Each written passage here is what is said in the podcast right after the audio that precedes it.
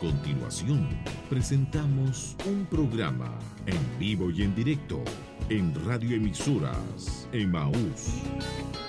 Permanezca en nuestra sintonía.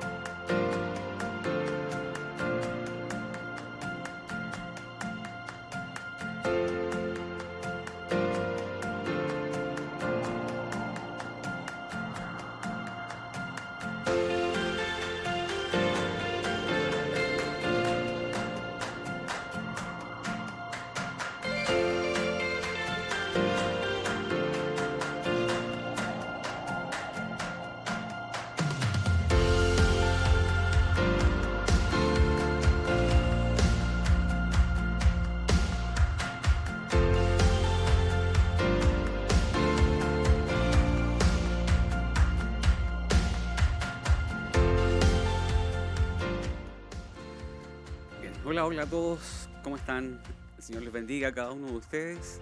Le damos a todos la muy bienvenida, ¿cierto?, a nuestra escuela Si lo ves en casa, de este día, lunes 7 de junio del 2021. Em, sean todos muy bienvenidos, mis hermanos que se encuentran a través de las redes sociales, ¿cierto?, a través de la radio, a través de la televisión, los que nos ven, ¿cierto?, por YouTube, por Facebook. Eh, sean todos muy bienvenidos a, a este día, lunes 7 de junio a nuestra escuela Silo en casa. Mi nombre es José Orellana, ya hace un tiempo que, me había desaparecido un poco de acá, de la escuela bíblica, eh, pero siempre eh, la escuela bíblica la llevo en el corazón, eh, ya que el Señor nos dio este, este don de poder enseñar la palabra. mi anhelo era, estaba, era estar poder en este lugar, poder compartir la palabra con ustedes. Em, y damos gracias al Señor de que puedo volver acá, ¿cierto? Para poder eh, nuevamente tomar lo que son las clases de la, de la escuela Siloé. Eh, antes, ¿cierto? Que todo, vamos a, estar orando al Señor para dar comienzo, ¿cierto? A la, a la lección de hoy, que es la lección número 12, ¿cierto? Y antes que todo, bueno, vamos a orar al Señor. Padre amado, Señor, te doy gracias en esta hora, Dios, porque me das la oportunidad de poder compartir tu palabra con mis hermanos, Señor. Te doy gracias por tu amor, tu misericordia, Señor. Te agradecemos, Señor, tus bondades que has tenido para con tu pueblo, Señor. Te doy gracias en esta hora, Señor, por todas estas cosas. Te pido, Señor, que tú puedas usar mis labios, Señor, que puedas usar mi vida en esta hora, Señor, para poder compartir, Señor, esta palabra que se me ha encomendado. Yo te pido, Señor, que bendigas a cada uno de mis hermanos que están, Señor, quizás en sus hogares, Señor quizá en, no sé, en el vehículo, Señor, aquellos que están escuchando a través de la radio, Señor, o que están viendo a través de la televisión. Yo te pido una bendición especial para cada uno de ellos, Señor, y que en esta hora tu Espíritu Santo pueda estar en medio nuestro, Señor, porque tu Espíritu Santo pueda, Señor, hablar, Señor, a través de mis labios, primero que nada, Señor, a mi persona y también, Señor, a cada uno de mis hermanos que me escuchan en esta hora, Señor. Te pido una bendición especial para cada uno de ellos, en el nombre poderoso de nuestro Señor Jesucristo. Amén y amén. Bueno, antes, que, antes de, avanzar, vamos a estar leyendo lo que es el cuestionario, ¿cierto?, de la clase de hoy. Recordemos que la clase de hoy es la lección número 12, ¿cierto?, que tiene por título em, Los tres enemigos principales del hombre. Esa es la, la clase de hoy, ¿cierto? Y vamos a estar leyendo el cuestionario. Vale decir también que tenemos un regalo el día de hoy que es el libro, ¿cierto?, del fruto del Espíritu. Es este, ¿ya? Eh, este libro lo vamos a estar regalando al final de la clase para aquellos que eh, respondan tres preguntas eh, correctas del cuestionario. Ya, primero que nada vamos a leer las preguntas del cuestionario y al final de la clase vamos a estar dando las respuestas correctas. Cuestionario número 12, obras de la carne. Pregunta número 1 dice, se describe como un poder personal con sentimientos y actividad propia. Alternativa A, carne. Alternativa B, pruebas. Alternativa C, pecado. Alternativa D, enemigo. Pregunta número 2. Tres enemigos básicos y centrales del hombre. Alternativa A, carne, alma y espíritu. Alternativa B, carne, alma, Satanás. Alternativa C, carne, mundo y Satanás. Alternativa D, Satanás, mundo y alma. Pregunta número 3.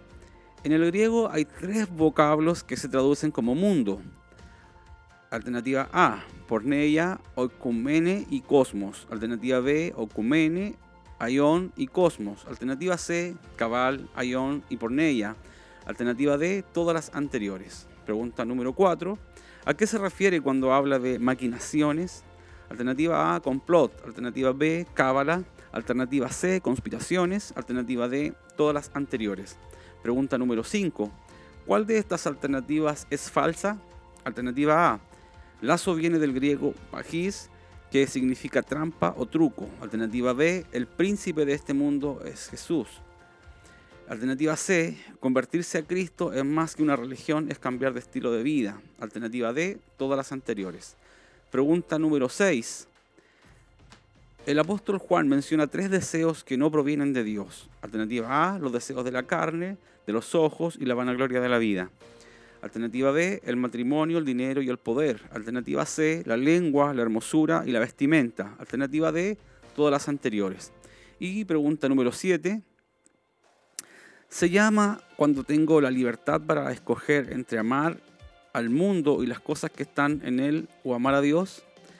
Eh, alternativa A, libertinaje. Alternativa B, misericordia. Alternativa C, libre albedrío. Y alternativa D, ninguna de las anteriores. ¿ya? Ahí entonces están las preguntas del cuestionario y al finalizar la clase vamos a estar dando entonces las respuestas correctas. Eh, antes de entrar al tema entonces de lleno vamos a, a estar alabando al Señor, vamos a pasar a una alabanza.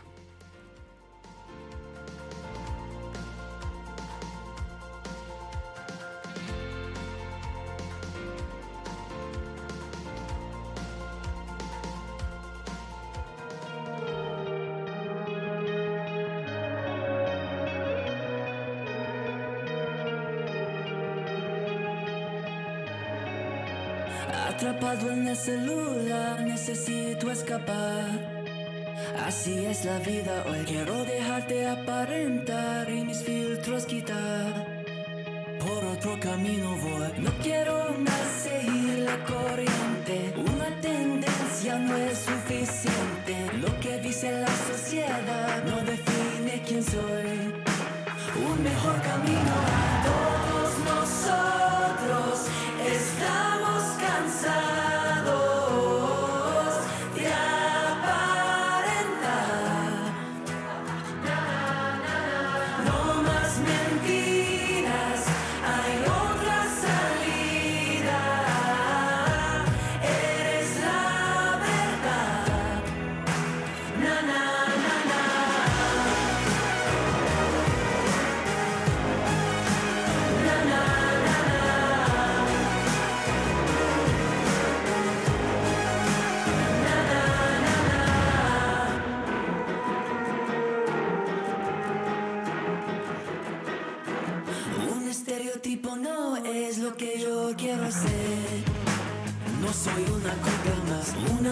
Esto de ayer. Como llega se fue.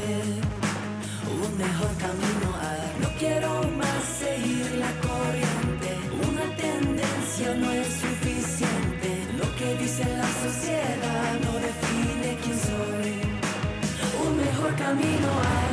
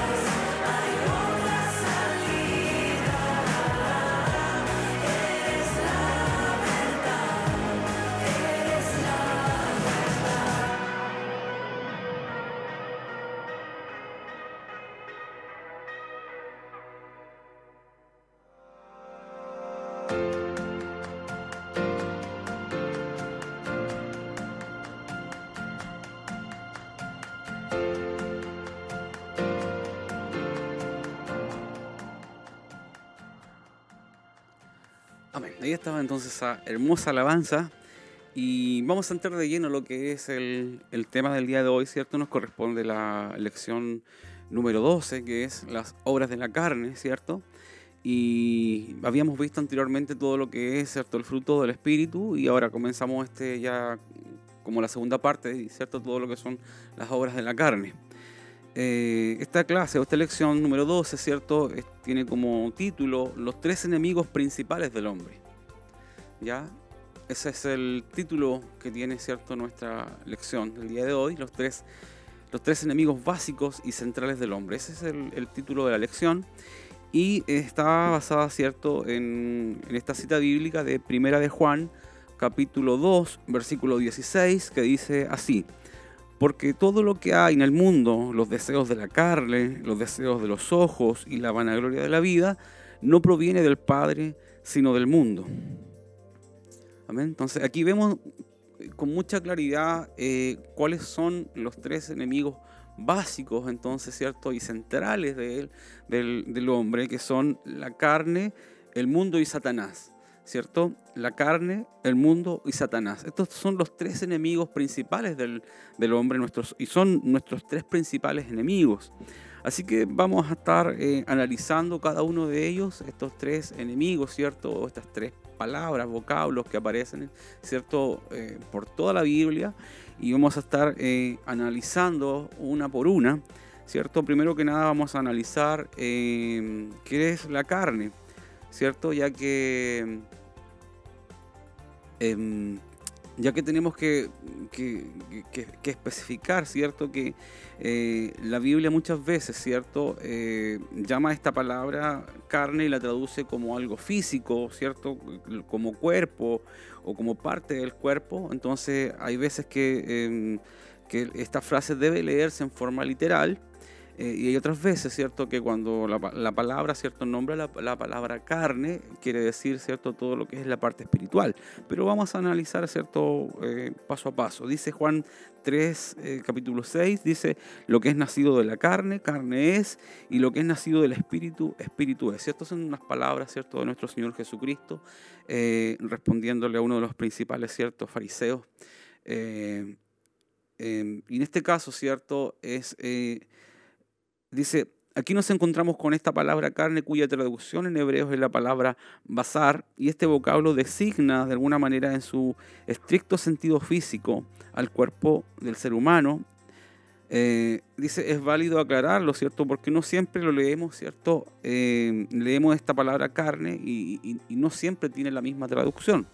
Por ejemplo, tenemos un par de versículos bíblicos, ¿cierto? En Génesis 40, 19 y en Génesis 2, 21, donde esta palabra carne eh, estrictamente hay que darle un significado literal. Dice al cabo de tres días quitará Faraón tu cabeza de sobre ti y te hará colgar en la horca y las aves comerán tu carne de sobre ti. Entonces, e, este eh, versículo bíblico debe leerse en forma literal. Lo mismo Génesis, cierto, capítulo 2, versículo 21, dice, entonces Jehová Dios hizo caer sueño profundo sobre Adán, y mientras éste dormía, tomó una de sus costillas y cerró la carne de su lugar. No podemos darle, cierto, que no sea una interpretación literal a esta, a esta palabra carne. Debemos leerlo, cierto, en forma literal. Ahora, no así cuando eh, el apóstol Pablo, ¿cierto?, se refiere a esta palabra carne, eh, le da por supuesto otro significado. Dice eh, el apóstol Pablo en 1 Corintios capítulo 5, versículo 1, dice, de cierto se oye que hay entre vosotros fornicación, y tal fornicación cual no, ni aún se nombra entre los gentiles. Tanto que alguno tiene la mujer de su padre, y vosotros estáis envanecidos. No debierais más bien haberos lamentado para que fuese quitado de en medio de vosotros eh, el que cometió tal acción? Ciertamente yo, como ausente en cuerpo, pero presente en espíritu, ya como presente he juzgado al que tal cosa ha hecho.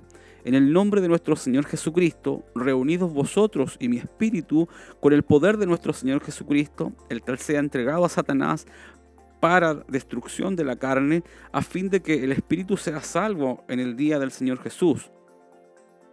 No es, buena vuestra jactancia. ¿No sabéis que un poco de levadura leuda toda la masa?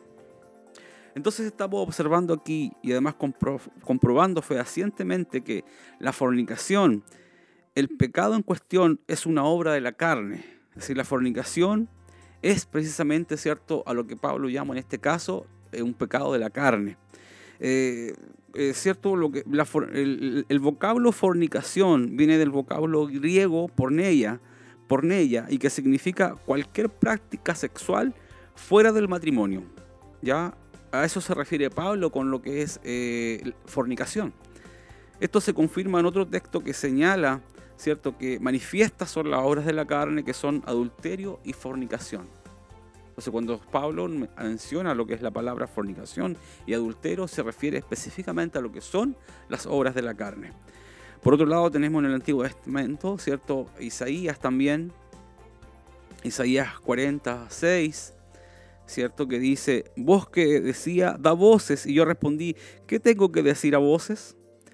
Que toda carne es hierba y toda su gloria como flor del campo. ¿Cierto? Eso dice Isaías 46. En el fondo, la conclusión de este versículo bíblico, eh, eh, por los propios labios, Señor, de, nuestro Señor, dice que toda la carne, ¿cierto?, es de corta vida. ¿Cierto? Dice que toda carne es hierba y toda su gloria es como flor del campo. No podemos eh, tener esperanza, ¿cierto?, de que, que, que, nosotros vamos a vivir por mucho tiempo, porque la verdad es que nuestra vida es pasajera en este mundo. No podemos, ¿cierto?, el hombre en sí no se puede jactar de su propia vida, porque la vida del ser humano por la tierra es simplemente es pasajera. Hay muchos que mueren eh, a muy temprana edad, otros, claro, por supuesto, tienen una vida más longeva, pero la verdad es que nosotros, nosotros no tenemos la vida comprada y no sabemos cuánto, cuándo cierto va a ser nuestra hora de partida. Dice que la gloria del hombre es como flor del campo, crece y se erige multicolor con la lluvia, pero se quema de inmediato y desaparece ante el color del sol, de la crisis o de la prueba, ¿cierto?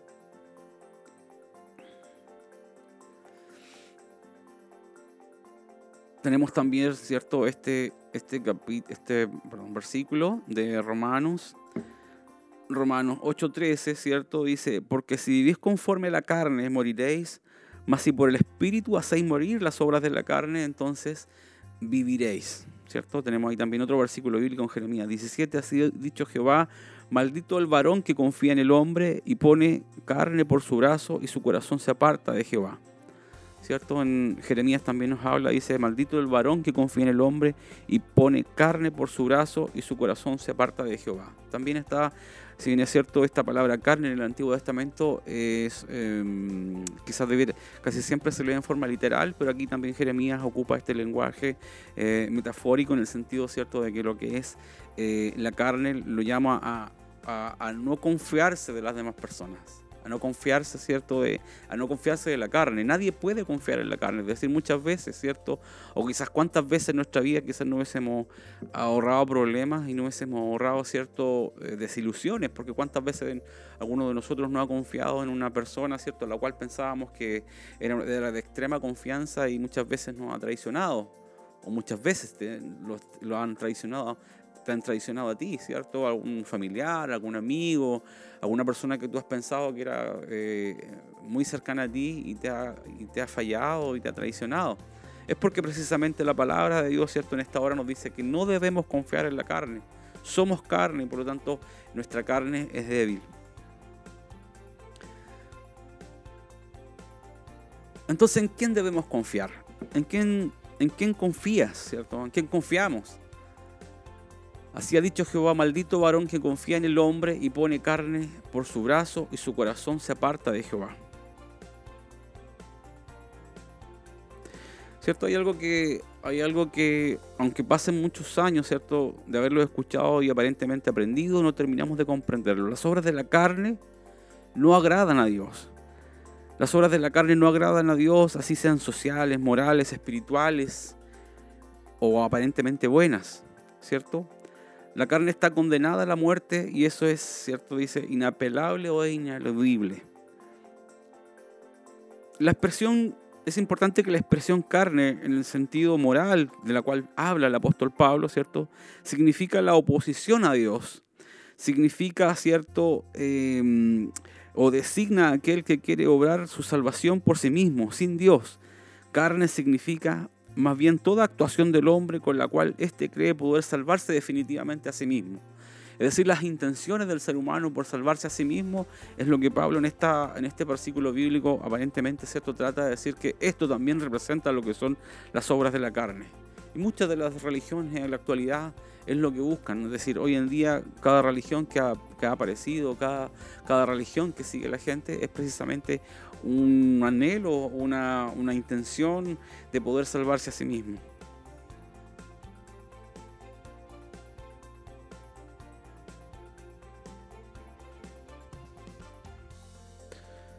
porque sabemos, ¿cierto?, que ah, aquí voy a leer este versículo. Este versículo bíblico también es importante, donde Pablo, ¿cierto?, nos habla en Romanos capítulo 7, ¿cierto?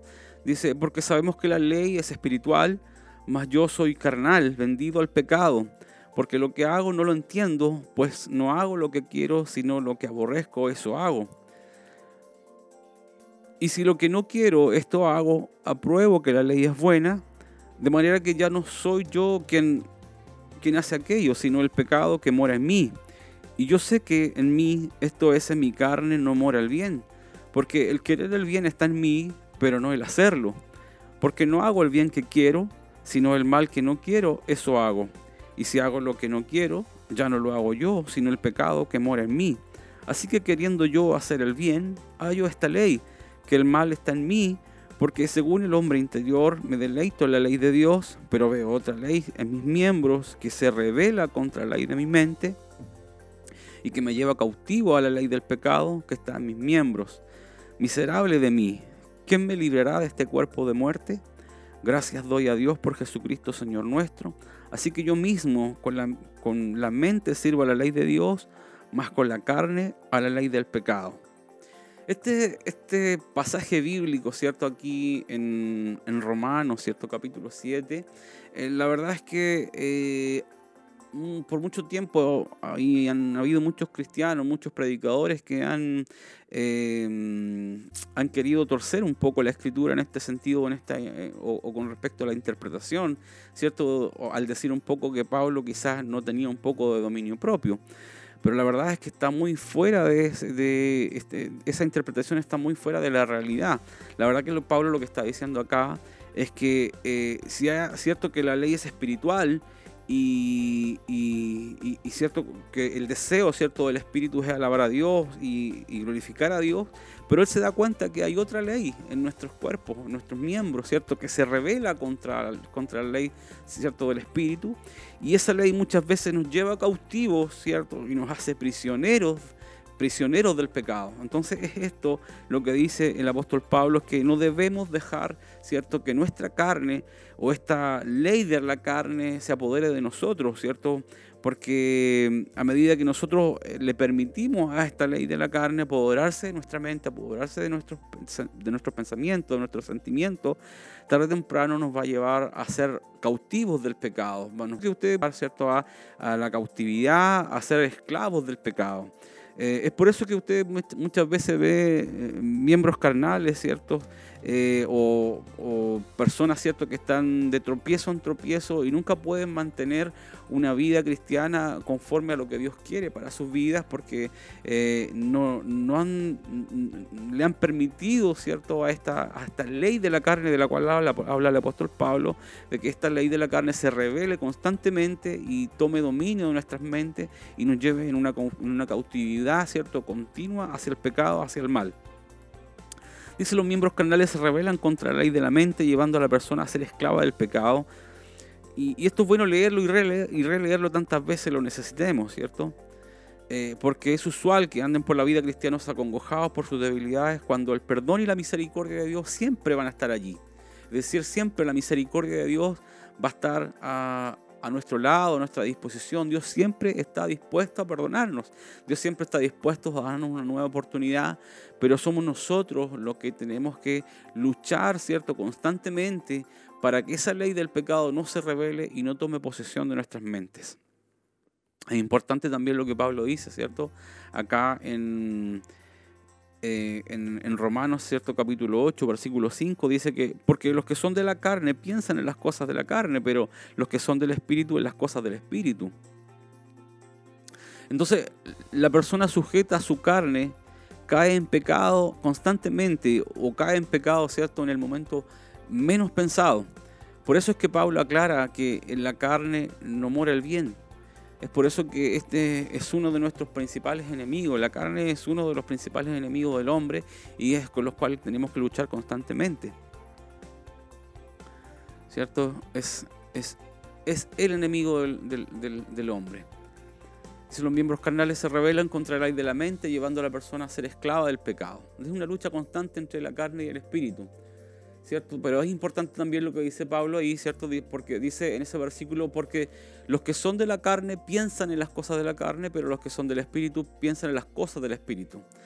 Eh, y también ahí me acuerdo también de otro versículo bíblico donde Pablo dice, ¿cierto? En todo, lo, en todo lo que sea bueno, en lo que edifique, ¿cierto? En esas cosas uno tiene que pensar, tiene que estar pensando constantemente en lo que, en lo que agrada al Señor, en lo que, en lo que edifica, en lo que, lo que agrada constantemente al Señor. De esa manera no le vamos a dar lugar al enemigo y no le vamos a dar lugar a la carne para que pueda, ¿cierto? Em, aparecer, esta, eh, como lo llama Pablo en este, en, este, en este capítulo 7 en Romanos, que él lo llama, ¿cierto? Eh, la ley de la carne, ¿cierto? Que se revela contra el Espíritu. No debemos darle lugar al enemigo para que ocurra eso. Em, entonces esto nos deja en, conclusión con respecto a este, a este primer, a esta primera um, vocablo, esta palabra carne, ¿cierto? Eh, en conclusión, diríamos que esto nos deja claramente en evidencia que Pablo describe a la carne como un poder personal, consentimiento y actividad propios. Ya lo repito porque esa pregunta es del, de cierto del cuestionario. Esto nos deja claramente en evidencia que Pablo describe a la carne como un poder personal, consentimiento y actividad propios. Y sin ninguna duda que lo es. Si nosotros, por ejemplo, le consultáramos a, algunos cristianos, algunos creyentes, ¿cierto?, con respecto a este tema, lo más probable es que nos dirían que eh, este tema es, eh, con respecto a la carnalidad íntima, es un tema legendario, un tema que han tenido que luchar eh, toda su vida y constantemente, y que por supuesto que es, un enemigo principal del ser humano. Bien, con, pasando al segundo punto, ¿cierto? Que es con respecto al mundo, dijimos que estamos analizando los tres enemigos principales del hombre, o los tres enemigos principales y centrales del hombre. Hablamos, analizamos un poco lo que es el tema de la carne. Vamos a analizar ahora lo que es, ¿cierto? Eh, lo que es el mundo, ¿Cierto? Dijimos que la carne, el mundo y Satanás son los tres principales enemigos del, hombre. Con respecto al mundo, en Primera de Juan, el apóstol Juan, ¿cierto? En el capítulo 2, Primera de Juan capítulo 2, versículo 15, 16, dice, no améis al mundo ni las cosas que están en el mundo. Si alguno ama al mundo, el amor del Padre no está en él. Porque todo lo que hay en el mundo, los deseos de la carne, los deseos de los ojos y la vanagloria de la vida, no proviene del Padre, sino del mundo. Así que, bueno, primero, primera duda que seguramente nos va a surgir a cada uno de nosotros es eh, que, cómo podemos comportarnos, ¿cierto?, en el mundo sabiendo que el mundo es nuestro enemigo. Es decir, ¿Cómo podemos entender lo que, Pablo, lo que Juan está diciendo, ¿cierto? En este versículo bíblico, cuando nosotros estamos en el mundo, entonces ¿cómo podemos, ¿cierto?, ser enemigos del mundo. Por otro lado, recordemos, ¿cierto?, que uno de los versículos más conocidos del, pueblo evangélico, ¿cierto?, que muchos lo, recitan y, lo gritan, ¿cierto?, en, en las cruzadas evangelísticas, que es Juan 3.16. Juan mismo, ¿cierto?, en el Evangelio de Juan dice, porque de tal manera amó Dios a este mundo. Y por otro lado, en 1 Juan, ¿cierto? Nos dice que no améis al mundo, ni las cosas que están en el mundo. Entonces, parecería un poco contradictorio, pero la verdad, ¿cierto? Es que tenemos que analizar em, cuál es el contexto, ¿cierto? De cada uno de los versículos para poder entender realmente a lo que Juan quiere llegar.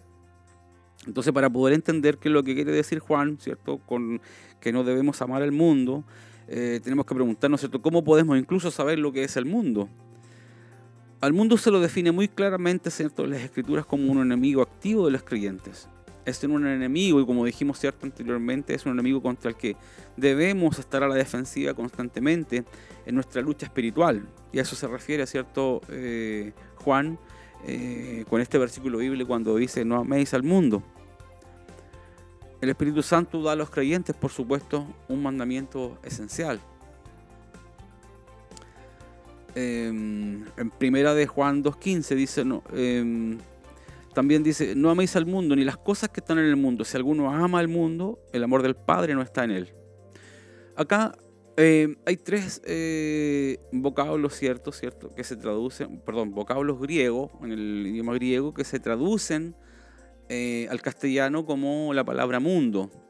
en este caso tenemos, por ejemplo, la palabra oikumene, que se traduce a mundo y quiere decir población, eh, población o la tierra en la que vivimos. Es decir, está traducido eh, en lo que es literalmente. Se designa como la población o la tierra en la que vivimos. En la segunda palabra en griego que se traduce, por supuesto, a, mundo, es algunas veces, ¿cierto? Es la palabra aion, y que quiere decir dando a entender los tiempos en que vivimos. Es decir, la palabra aion es traducida a mundo, pero también se interpreta como un ciclo, como un periodo o una era.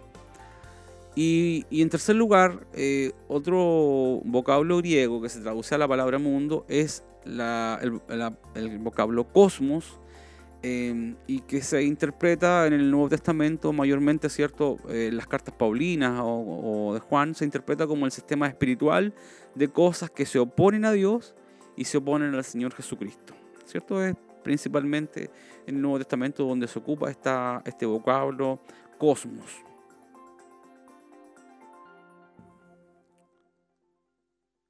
Muchos cristianos creen entonces que convertirse a Cristo es cambiar de religión, pero más bien tendríamos que decir que convertirse a Cristo es cambiar de estilo de vida, es cambiar, ¿cierto?, nuestra forma de vivir.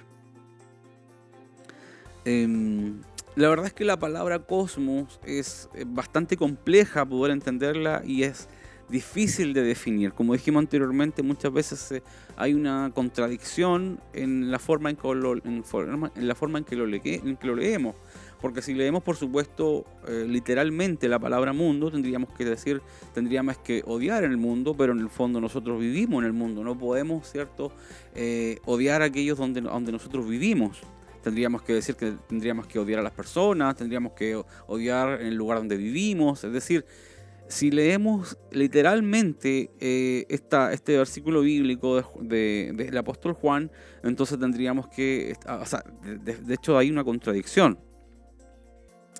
En primera de Juan 2.15 se le manda a los creyentes a no amar al mundo cosmos. En el fondo lo que Juan quiere decir es que no debemos amar el sistema sistema mundanal, este sistema mundanal, ¿cierto? Que, no, que nos inunda la mente, ¿cierto? O nos bombardea de, eh, de filosofías, ¿cierto? Paganas, filosofías mundanales, filosofías eh, que son anticristianas, filosofías que son anti Dios, filosofías ateas, ¿cierto? Es en el fondo lo que el apóstol Juan quiere decir cuando dice que no debemos amar al mundo el mundo constantemente nos bombardea, ¿cierto? Con filosofías como haz lo que quieras, eres un libre pensador, eh, vive como quieras porque no, existe el día de mañana, eh, piensa en ti, mira, mira hacia tu interior porque no hay nada fuera de ti. Eh, no sé, en fin, una cantidad de filosofías que constantemente nos bombardean a través de las a, través de la publicidad, a través de la televisión, a través de los colegios, las universidades. Constantemente nos están bombardeando de filosofías paganas, filosofías que son anticristianas. Entonces tendríamos que decir que estas filosofías, ¿cierto? Son a las que el apóstol Pablo, eh, perdón, el apóstol Juan llama eh, o denomina como la palabra cosmos, que es traducida, ¿cierto?, a la palabra mundo. En tales casos, ¿cierto? El contexto siempre del, versículo bíblico dirá en el fondo lo que, significa la palabra cosmos, em, que significa ya sea la tierra, el mundo, o otras veces los seres humanos, o más comúnmente, ¿cierto? El sistema de este mundo, sistema mundanal o sistema carnal, como lo estamos denominando.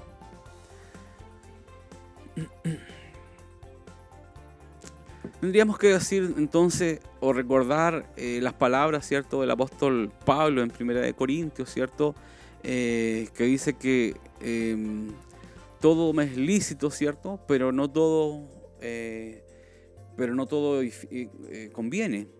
Todo me es lícito, pero no todo edifica. Entonces tendríamos que decir tal como aparece la figura, ¿cierto?, ahí, que usted la está viendo, dice, si no edifica, no lo digas. Si no edifica, no lo veas y si no edifica, no lo escuches. El sistema del mundo entonces está marcado por muchos de los más depravados ataques contra Dios y contra la fe del creyente. Todas las formas que Satanás tienta al hombre se puede ver entonces como la parte del sistema mundanal o el sistema del mundo. A esto es lo que se refiere entonces el apóstol Juan cuando traduce, se traduce esta palabra eh, cosmos, ¿cierto? Esta palabra cosmos, que en el fondo nosotros le vamos a, decir sistema mundano, sistema mundanal. Eh, este sistema del mundo es al que nosotros no debemos amar. No debemos amar la riqueza, no debemos amar, la vanagloria, no debemos amar todas aquellas cosas que, que nos apartan del Señor.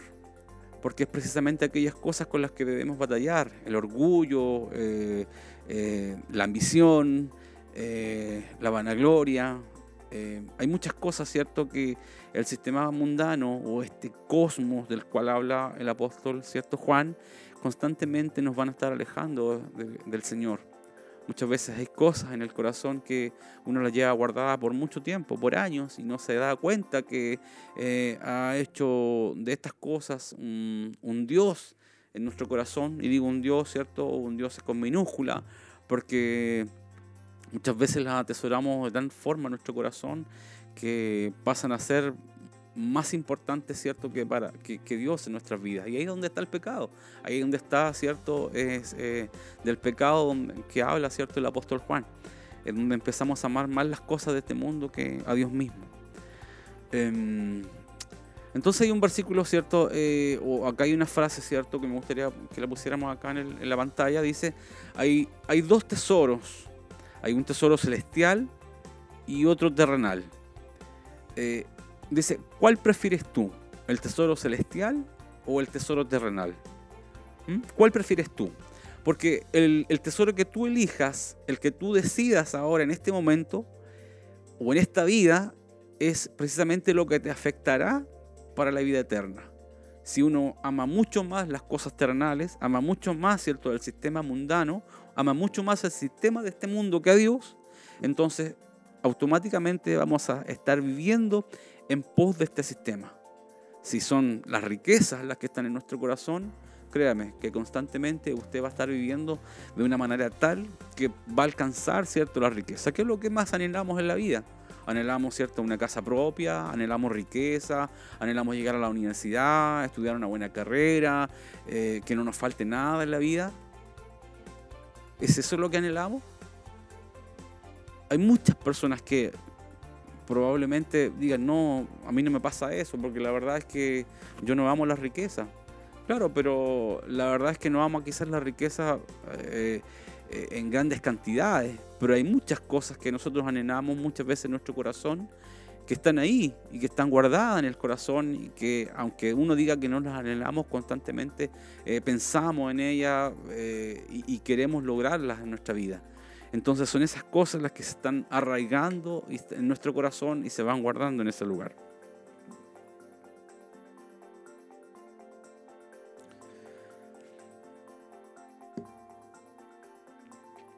Bien, entonces... Eh, Vamos a estar analizando, ¿cierto? Ahora nuestro tercer enemigo. Y nuestro tercer enemigo, ¿cierto? Es Satanás.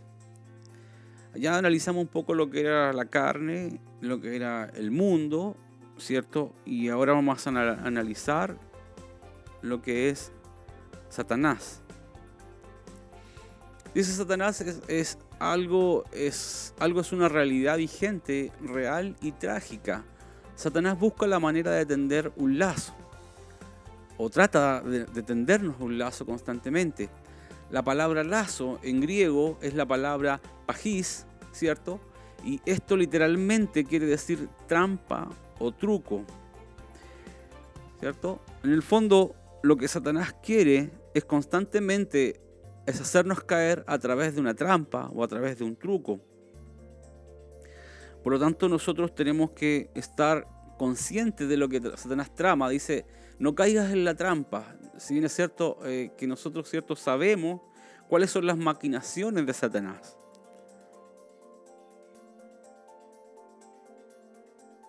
Nosotros tenemos que estar, eh, ser más astutos, ¿cierto? Estar conscientes de qué es, cuáles son las maquinaciones que tiene Satanás en contra nuestra. Satanás constantemente va a estar tendiéndonos lazos y trampas para hacernos caer. ¿No cree usted, cierto, que, cuando usted falló o usted pecó de alguna manera, que usted em, cayó de la noche a la mañana? Satanás muchas veces nos tiende lazos, nos tiende trampas que duran quizás, quizás semanas, quizás meses, y de alguna manera va tendiendo el lazo y va creando una trampa hasta que de alguna u otra manera nos hace caer. Por lo tanto, debemos nosotros no ser, eh, em, en el fondo estar consciente de cuáles son las maquinaciones que tiene Satanás para con nuestra vida. ¿Cierto? Dice aquí entonces la base, mientras vivimos en este mundo, el enemigo de nuestras almas buscará que nos prestemos la atención de las cosas de Dios, las, las cuales aunque están en el ámbito invisible, son reales, verdaderas y convenientes. ¿Cierto? ¿Y qué cosas son esas maquinaciones que tiene Satanás para con nuestra vida? Tenemos que, ¿cierto?, hacernos esta pregunta. ¿Son formas de complot? ¿Son cábalas o conspiraciones? Esta también es una, una pregunta, ¿cierto?, que está en el cuestionario. ¿Y qué cosas son las maquinaciones? Las maquinaciones de Satanás son formas de complot, cábala o son conspiraciones. Esas son. ¿Cuál es el objetivo de Satanás para con nuestra vida? Entre otras cosas, Satanás en el fondo lo que quiere es destruir nuestros hogares, destruir nuestra vida, destruir todo, todo lo que somos en el fondo. Porque eh, dice cierto, em, el Señor dijo, cierto, en uno, de los evangelios, dijo, el ladrón no viene sino para matar, cierto, destruir, em, robar, matar y destruir. Eso es lo que quiere Satanás en nuestra vida. Quiere matar nuestra vida, nuestros hogares, nuestra familia, destruirlos. Esas son las maquinaciones que Satanás tiene contra nuestra vida a través de complots, ¿cierto? A través de conspiraciones. Entonces podemos obtener lo que en la guerra espiritual se llama como armario espiritual, ¿cierto? Que es en realidad una réplica simbólica de lo que es la armadura romana de combate. Ahí la tenemos, ¿cierto? Dice eh, eh, la armadura de Dios. Dice también este versículo bíblico en Santiago 4.7, dice, someteos pues a Dios, resistid al diablo y huirá de vosotros. Santiago 4.7.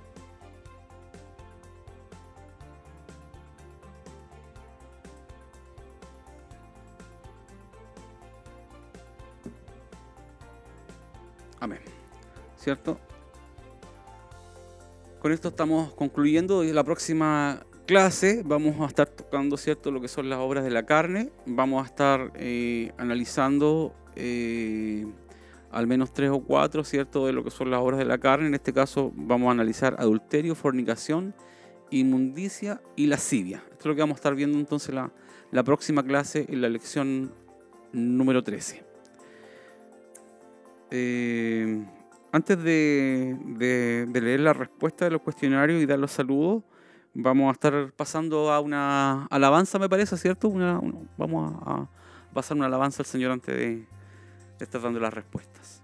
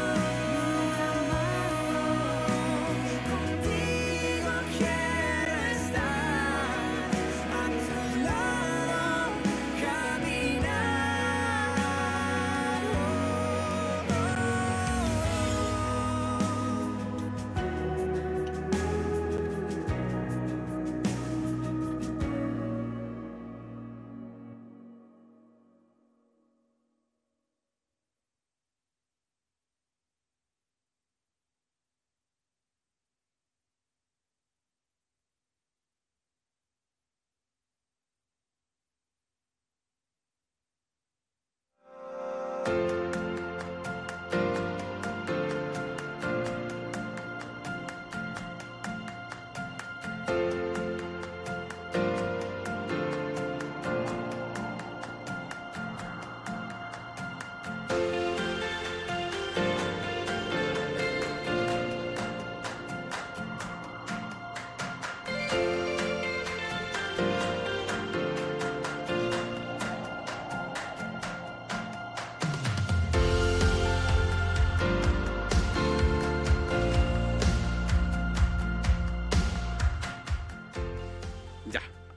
Damos gracias entonces.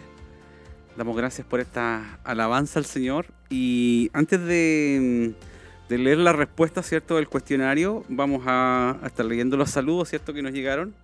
Tenemos un saludo, ¿cierto?, acá de José Guajardo Padilla. Dice, Dios le bendiga a mi hermano una buena enseñanza, ¿cierto? A través de eh, WhatsApp y también a través de Facebook. Nos llegó... Eh, de, YouTube, ¿cierto? Nos, llegó un saludo de Camila. Así que damos gracias al Señor por esto y bueno, vamos a estar eh, leyendo las respuestas eh, a lo que es el cuestionario. Recordemos, ¿cierto? Que está ahí eh, de regalo este, el libro, ¿cierto? Del el fruto del Espíritu. Está de regalo para aquellos que hayan contestado, ¿cierto? Tres preguntas correctas. Y vamos a leer la respuesta, ¿cierto? La respuesta, la, la pregunta número uno decía, se describe como un poder personal con sentimientos y actividad propia. La respuesta correcta entonces es eh, la alternativa A. ¿Cierto? La alternativa A era carne, la, alternativa B pruebas, la alternativa C pecado, la alternativa D enemigos y la, la alternativa correcta era la alternativa A carne. Pregunta número 2. Tres enemigos básicos y centrales del hombre. Alternativa A, carne, alma, espíritu. Alternativa B, carne, alma y Satanás. Alternativa C, carne, mundo y Satanás. Y alternativa D, Satanás, mundo y alma. La respuesta correcta entonces es la alternativa C, carne, mundo y Satanás. Pregunta número 3. En el griego hay tres vocablos que se traducen como mundo. Alternativa A, porneia, oikumene y cosmos. Alternativa B, oikumene, aion y cosmos. Alternativa C, cabal, ayón, porneia. Alternativa D, todas las anteriores. La respuesta correcta es la alternativa B, oikumene, ayón y cosmos. Pregunta número 4. ¿A qué se refiere cuando habla de maquinaciones? ¿Cierto? Alternativa A, complot. Alternativa B, cábala. Alternativa C, conspiraciones. Alternativa D, todas las anteriores. Y la respuesta correcta entonces es la alternativa D, todas las anteriores. Eh, pregunta número 5 dice, ¿cuál de estas alternativas es falsa? Alternativa A, lazo viene del griego pagis, que significa trampa o truco. Alternativa B, el príncipe de este mundo es Jesús. Alternativa C, convertirse a Cristo es más que una religión, es cambiar de estilo de vida. ¿Cuál sería entonces la falsa? La, la alternativa correcta es la alternativa B, Dice, el príncipe de este mundo es Jesús. En la pregunta número 6 dice, el apóstol Juan menciona tres deseos que no provienen de Dios. Alternativa A, los deseos de la carne, de los ojos y la vanagloria de la vida. Alternativa B, el matrimonio, el dinero y el poder. Alternativa C, la lengua, la hermosura y la vestimenta. Alternativa D, todas las anteriores. La respuesta correcta sería la alternativa A, los deseos de la carne, los deseos de los ojos y la vanagloria de la vida. Y la pregunta número 7 dice, ¿cómo se llama cuando tengo la libertad para escoger entre el amar al mundo y las cosas que están en él o amar a Dios? Alternativa A sería libertinaje, alternativa B, misericordia, alternativa C, libre albedrío y alternativa D, ninguna de las anteriores. Entonces la respuesta correcta sería la alternativa C, libre albedrío. ¿Ya? Entonces tenemos todas las eh, preguntas de este cuestionario número 12 de obras de la carne. A ver, entonces estamos con esto ya concluyendo. Vamos a estar eh, orando al Señor para ser despedidos y por supuesto le dejamos a todos muy invitados, ¿cierto? Para la próxima clase, que será, ¿cierto? El próximo lunes a las 7 y media, que en esta lección nos corresponde la lección número 13, ¿cierto? De lo que son las obras de la carne, es adulterio, fornicación, inmundicia y lascivia. Entonces vamos a estar orando al Señor para ser despedidos. Padre Celestial, Señor, te damos gracias, Dios, por esta lección, Señor, que hemos compartido. Te agradecemos, Dios, porque sabemos que tú has estado con nosotros, Señor. Yo te pido humildemente, Señor, que puedas, Señor, a través, Señor, de esta palabra que hemos compartido, Señor, que cada uno de nosotros podamos ser reedificados, ser amonestados, Señor, ser instruidos, Señor, en tu palabra. Aquellos que necesitan una palabra, Señor, de esperanza, de consuelo, Señor, que a través de esta clase hayan podido ser consolados, que a través de esta clase, a través de estas palabras hayan podido ser, Señor, edificados, Señor, amonestados, aquellos que sean necesariamente amonestados, Señor.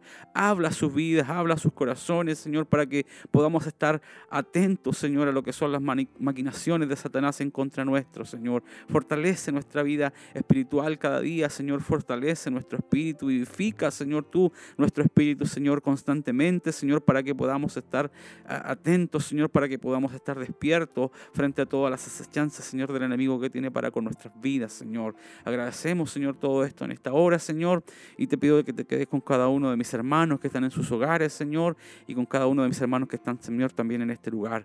En el nombre poderoso de Jesucristo te lo pido. Amén y amén. Amén. Damos gracias al Señor por todo esto que hemos realizado el día de hoy. Amén. Ya, de YouTube también entonces también nos llega un saludo de la hermana Fanny Ortiz. El Señor la bendiga a nuestra hermana Fanny. Y como reiterada, entonces están todos muy invitados para la próxima semana, ¿cierto? A nuestra clase número 13. El Señor les bendiga. Será hasta una próxima oportunidad.